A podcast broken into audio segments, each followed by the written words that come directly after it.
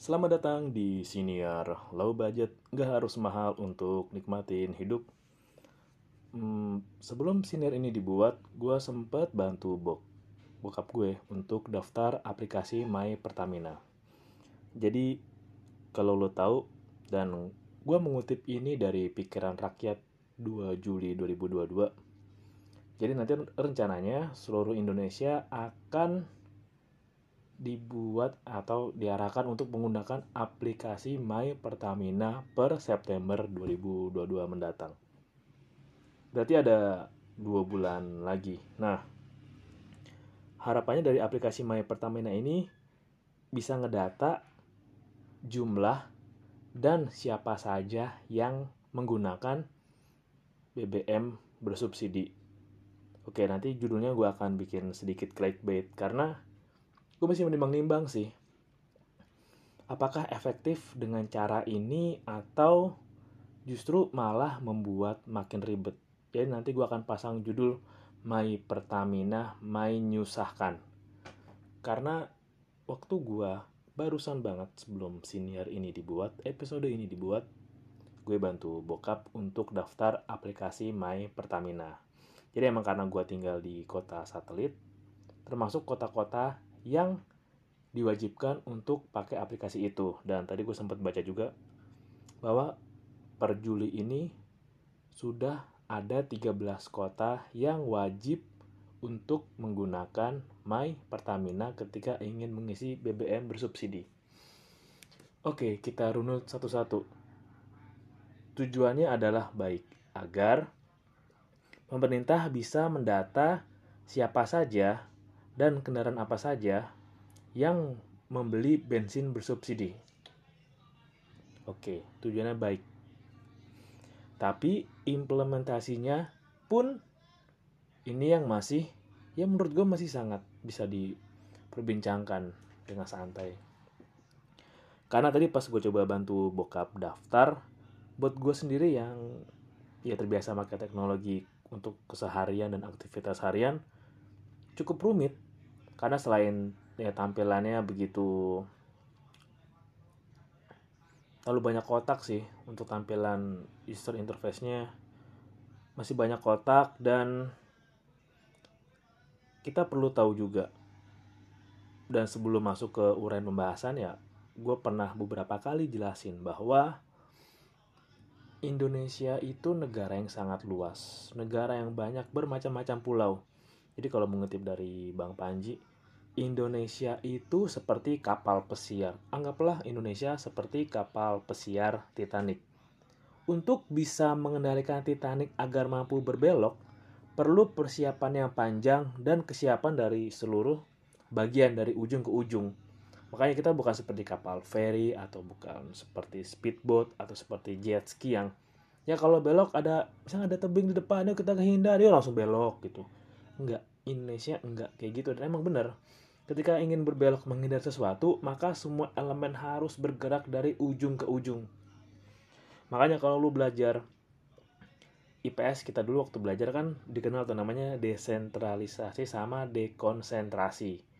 Ya, walaupun penerapannya pun masih kebanyakan desentralisasi dan ya tahu sendirilah mau pakai dekonsentrasi pun beberapa wilayah pemimpinnya masih dan pernah beberapa kali tertangkap karena korupsi. Wow. Oke. Kembali lagi dan kalau untuk ngedata aplikasi Pertalite ini memang perlu bisa gue bilang perlu effort yang sangat mendalam karena kayak untuk gue aja hmm, oke okay. kalau di runut tadi kan pas gue baca per Juli ini dikhususkan di Pulau Jawa dulu deh sebagai acuan kan. Dan kalau lo ingat lagi bahwa yang menggunakan Pertalite itu levelnya banyak banget. Dan gue masih nggak tahu nih bagaimana kalau yang menggunakan anak masih sekolah dasar.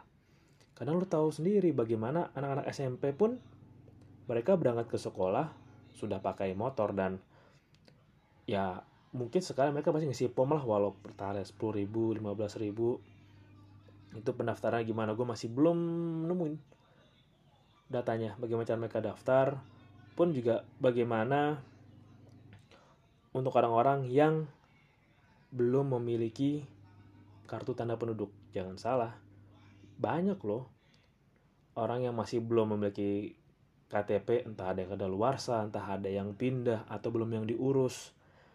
Nah, kalau nyinggung KTP pun ya ini ya kita harus belajar bahwa kita pernah hampir melewati fase di mana Indonesia bisa benar-benar sangat hebat. Sekelas negara maju kalau saat itu EKTP-nya dimaksimalkan. Karena emang EKTP itu nggak bantu banget sih dia kayak bikin big datanya sendiri untuk keseluruhan. Jadi ya mungkin ini kita belajar seperti negara lain yang misalkan lo misalkan Budi. Dengan EKTP Budi dengan e, e data Budi semua langsung bisa terekor dengan jelas dari ujung sampai ujung kayak selain selain data diri, data keluarga, dan bisa dimasukkan juga soal misalkan data di banknya juga, data mereka ada tunggakan apa juga, kriminal apa enggak, dan memang beberapa bank mungkin yang memiliki verifikasi lebih canggih pun punya rekam jejak itu. Dan dengan EKTP kalau difungsikan dengan maksimal jika dimasukkan pun bisa mendeteksi warga siapa saja yang menggunakan Pertalite. Jadi kalau memang itu benar-benar di-upgrade, dimaksimalkan EKTP-nya saat itu, untuk membuat tambah aplikasi Pertamina ah, bisa dikesampingkan dulu karena ya lu ketika beli Pertalite lu cukup scan EKTP atau gesek ya pasti setiap ya kalau misalkan itu EKTP benar-benar maksimal bisa difungsikan dengan maksimal lu beli bensin pun bisa gesek gesek gesek. Atau bisa di upgrade juga lewat HP NFC kan. Lu punya elektronik ID lu sendiri yang lu kunci yang bisa dibuka pakai retina lo atau sidik jari dan bisa di upgrade seiring berkembangnya teknologi. Jadi bisa lebih efisien dan tentunya pasti keamanan data juga ngaruh. Dan itulah sebabnya ya kita tahu lah kemarin pun situs pemerintah pernah ada yang dihack kan ya terkait berita politik itu. Jago-jagoan sama hacker. Dan belum lagi soal big data dari bank BUMN yang pernah tersebar di deep web. Itu emang tantangan lain lagi sih. Tapi yang mau gue ingetin dan mau gue sampein adalah untuk menerapkan kebijakan di Indonesia yang sangat luas beragam perlu cara yang efisien simple dan berdasarkan Pancasila. Oh, ini gue pernah mengutip dari Pak Mardigu sih. Jadi kalau belum tahu, lo bisa cari deh. Ya, itu ilmunya menurut gue bagus. Pak Mardigu Wowik atau Bosman Mardigu. Ya belajar soal negara lah dari sana. Cara intelijensi gimana, cara membaca peta dunia gimana, cara melihat apa yang terjadi di dunia internasional gimana itu lo bisa cari tahu soal beliau. Nah, ketika buat kebijakan emang harus diacuin oleh Pancasila. Ya bagaimana kayak sila pertama ketuhanan yang Maha Esa. Tentunya bahwa sebelum aplikasi pasti perlu izin dulu lah kayak oke okay, ya Allah ya Tuhan oke okay, berikan pasti berdoa dulu kayak mohon bimbinglah kami untuk memudahkan briefing atau brainstorming untuk ini dan dua kemanusiaan yang adil beradab. Tentunya oleh orang-orang yang berkompeten dan memiliki kualifikasi yang tinggi ketika ingin membuat aplikasi ini sebelumnya. Dan ketiga apakah ketika aplikasi ini dibuat bisa menyatukan atau memudahkan seluruh penduduk Indonesia dari ujung ke ujung dan keempat kerakyatan yang dipimpin oleh hikmat, kebijaksanaan dalam permusyawaratan perwakilan tentunya diwakilkan oleh para pemangku kebijakan kita yang di atas yang diberikan amanat dari Tuhan untuk membantu masyarakat Indonesia bisa mempermudah dan memantau penggunaan BBM bersubsidi ini. Dan yang paling krusial terakhir adalah apakah aplikasi ini bisa adil untuk diterapkan di seluruh Indonesia. Karena kalau waktu gue pulang kampung ke Jawa pun, yang beli bensin ya pak ade pak ade gue yang sepuh yang masih pakai HP Nokia jadul yang masih HP jadul-jadul yang ya bahkan ada kok gitu anggota keluarga gue masih pakai HP ada keyboardnya yang masih ada angka 1 sampai 9 bukan yang QWERTY karena kan mereka ya tahunya beli ke mana terus kerja itu beli bensin kerja. Dan jangan lupa bahwa ini selalu suka gue bilang masyarakat kita itu banyaknya UMKM-nya pun dengan pengusaha-pengusaha yang di daerah kayak petani bawang, petani beras, sampai pun yang nanti ketika rencana September bakal diadain nasional sampai jangan lupa Indonesia tuh luas banget kayak gua sampai Banda Bulu Kumba ada Sorong Ternate Tidore Manokwari Halmahera Belitung. Apa mereka harus mendaftarkan dan harus ya berarti mereka harus beli HP lagi dong. HP-nya masih Android dong. Untuk beli HP kan berarti harus keluar lagi dong beli ya oke oke nomor udah ada beli kuota lagi dong. Terus buka aplikasi lagi dong. Oke tujuannya memang bagus. Karena membantu mempercepat ya digitalisasi sel seluruh masyarakat Indonesia. Tapi kan pertanyaannya muncul kembali oke kita harus beli kuota untuk sinyal dong. Ya kita tahu sendiri. Riset riset beberapa tahun lalu bilang bahwa harga paket data di Indonesia termasuk yang tinggi. Ini belum ngebahas sinyal loh, masih paket data tertinggi.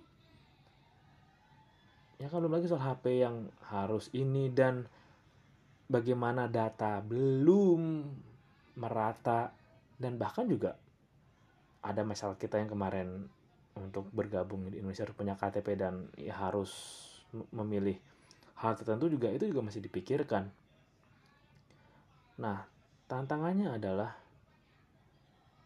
kenapa harus memantau fokus di memantau harga BBM subsidi daripada memaksimalkan kekuatan sumber daya nasional untuk mempersiapkan negara kita menjadi negara yang mandiri.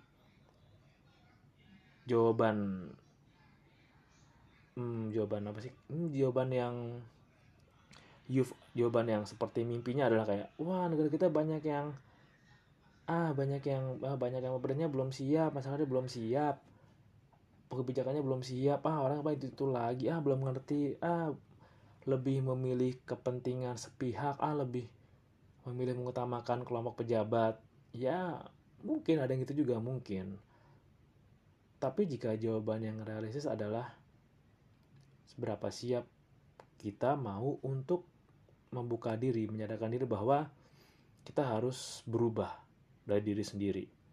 Kalau emang kita masih belum siap untuk menerima adaptasi teknologi yang baru seperti listrik atau bahan bakar dari cahaya matahari, kita bisa kok berbuat. Kalau nggak salah itu ada tuh yang bahan bakar dari air ya kendaraan itu ya. Itu kita bisa kita sebenarnya mampu banget malah. Dan kalau menurut gue memang lebih baik kalau kita yang memulai perubahannya dan mengingatkan pemerintah. Ini perlu penting sih. Mengingatkan pemerintah mengingatkan karena ya kita emang lebih suka berkata kasar daripada menyampaikan dengan cara-cara yang halus atau dengan cara yang kreatif dan unik tapi ngena. Tapi masih ada waktu sih sampai September 2022 dan iya buat buat gue sendiri untuk karena yang gue juga kalau misalnya di rumah juga pakai pertalite pun selain belum terbiasa dengan teknologi pun juga dengan orang-orang yang sudah di atas 40 tahun, 50 tahun. Dan emang anda kira yang di atas 45-50 tahun itu sudah pensiun? Ya enggak dong masih terus bekerja dong. Terus bekerja dong. Ah tapi gue kemarin baca ada jokes bagus sih. Gue nggak tahu kata apa ya kayak. Pertamina itu kan ya satu lah BUMN yang bergerak di bidang minyak kan saingannya dari luar. Ya ada Shell ada Vivo ada apa tuh yang baru tuh AKR ya itu tapi kenapa bisa merugi? Nah itu kan pertanyaan kembali kan. Dan ya kalau emang fokus di minyak bumi itu pasti kita akan kalah terus lah orang-orang juga pelan-pelan sedikit demi sedikit banyak yang beralih ke energi listrik. Pun kalau enggak ya beralih menciptakan kayak lu pernah dengar nggak ada nih kayak kendaraan yang untuk bahan bakarnya itu diperoleh dari ya lu bergerak dulu. Ada yang kan ada kendaraan yang dibuat ketika lu habis lu gowes dulu energi kinetik lu kesimpan jadi bahan bakar. Ada juga yang sambil lari gitu sambil kendaraan jalan juga. Ada tuh kayak betul kayak treadmill tapi bisa buat kendaraan. Nah itu kita harus sadarin. Ya kalau mau nunggu pemerintah ya lama sih. Belum lagi dua tahun lagi menjelang tahun politik. Dan ya lu juga tahu lah kepercayaan pemerintah eh kepercayaan kita untuk pemerintah pun lama-lama berkurang. Karena jangan lupa aduh harga bahan bakar minyak di luar Pertamina emang mahal banget sih mahal banget. Selisih jauh lah apalagi wow untuk Shell. Gua gak kebayang sih kalau kemarin juga sempat ada kan artis-artis yang kasih lihat gitu kayak sekali ngisi pakai Shell itu berapa uang sekarang? Bisa sampai sejutaan itu kan? Wow. Dan pasti kalau gue ngeritik gue ngasih solusi sih. Jadi mungkin solusi yang menurut gue masuk akal untuk nyiapin ya pengguna Me Pertamina atau menurut gue saat ini sih Me Pertamina masih menyusahkan ya. Karena fungsinya baru ngedata bukan untuk fokus di mengedukasi masyarakat dan mempersiapkan berbagai pilihan alternatif dan percaya bahwa ya swasta pun kalau menggarap bahan bakar alternatif bisa lebih bisa lebih wow dari punya negara. Tapi kita kembali ke solusi. Solusi dari gue pertama adalah satu. Ya kita terima kenyataan BBM tuh lama-lama bakal kalah sama energi listrik ya walau energi listrik karena dari bahan bakar bla bla bla bla. Tapi seiring bertambah teknologi pun ya akan siap akan ada cara-cara kita menyiapkan bahan bakar sendiri yang terbarukan pasti bakal ada. Dan ya lu kalau nggak mau kalah dan kalau sampai pemerintah negaranya kalah gitu merugi wow pertanyaan sekali sih. Jadi lu jadi ya kita harus mau ngingetin pemerintah untuk mau membuka peluang terhadap energi baru. Uh, gue masih agak berat bagi gue kalau menerima kenyataan bahwa kok bisa gitu. Ngambil apa ya mengutamakan sekelompoknya sendiri. Gue masih belum nggak nangkap sih di kepala gue kenapa ada orang yang kayak gitu. Karena menurut gue ya nggak masuk aja di gue.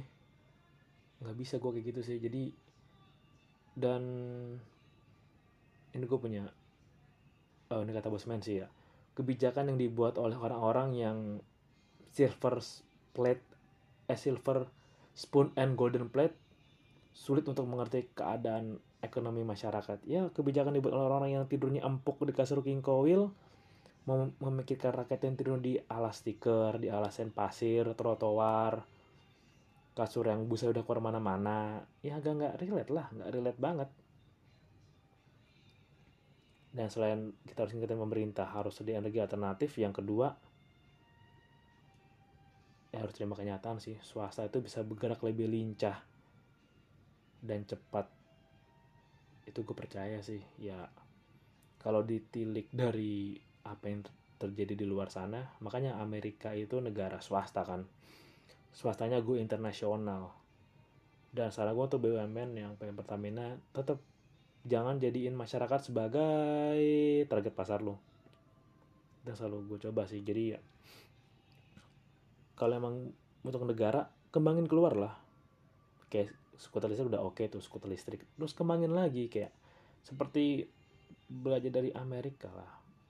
Mengembangkan gitu kan men mengembangkan kayak Apple dari Amerika juga kan dan Chevrolet GE dulu General Electric target dengan negara besar buat jadi market kita. Dan yang ketiga kalau emang lo pingin kalau emang kita pingin kalau emang pemerintah pingin yang Pertamina tetap dimaksimalin dan dipakai oleh seluruh masyarakat Indonesia diasporakanlah para peneliti Indonesia buat ngedata semua buat mengedukasi semua. Kita punya SDM yang hebat menurut gua apalagi soal IT kita keren kali gak kalah dari India. Ya udah diaspora aja. Orang-orang disebar ke berbagai daerah titik-titik. Tugas yang ngedata membuat aplikasi yang ringkas yang lebih praktis. Swasta bisa melakukan itu. Lebih ringkas cepat murah efektif efisien UI-nya menarik nggak gampang keberatan situsnya. Swasta bisa. Pelan-pelan mulai percayakan swasta diasporakan para tenaga ahli kita untuk ngedata itu semua. Banyak anak-anak magang kita berdayakan. Kalau bisa soal Pertamina dari BUMN ini sebarin ke Indonesia kayak ada yang ditaruh di di Sabang ada yang ditaruh di tadi di Belitung ada yang ditaruh di Banjarmasin semua disebar untuk ngedata dan ngedukasi pengguna Pertamina memantau data mereka. Mem sekali kalau bisa sih mempersiapkan verifikasi data mereka dan memastikan lagi bahwa sekalian mengimplementasikan aplikasi sekalian mendata masyarakat kita yang belum tersentuh yang masih kurang tersentuh akan teknologi akan kelengkapan data diri kayak tadi ada yang belum punya KTP kalau mau daftar main Pertamina juga bingung isi gimana pun juga dengan meminimalisir resiko soal data yang bisa bocor. Karena udah beberapa kali kan terjadi kebocoran data di badan BUMN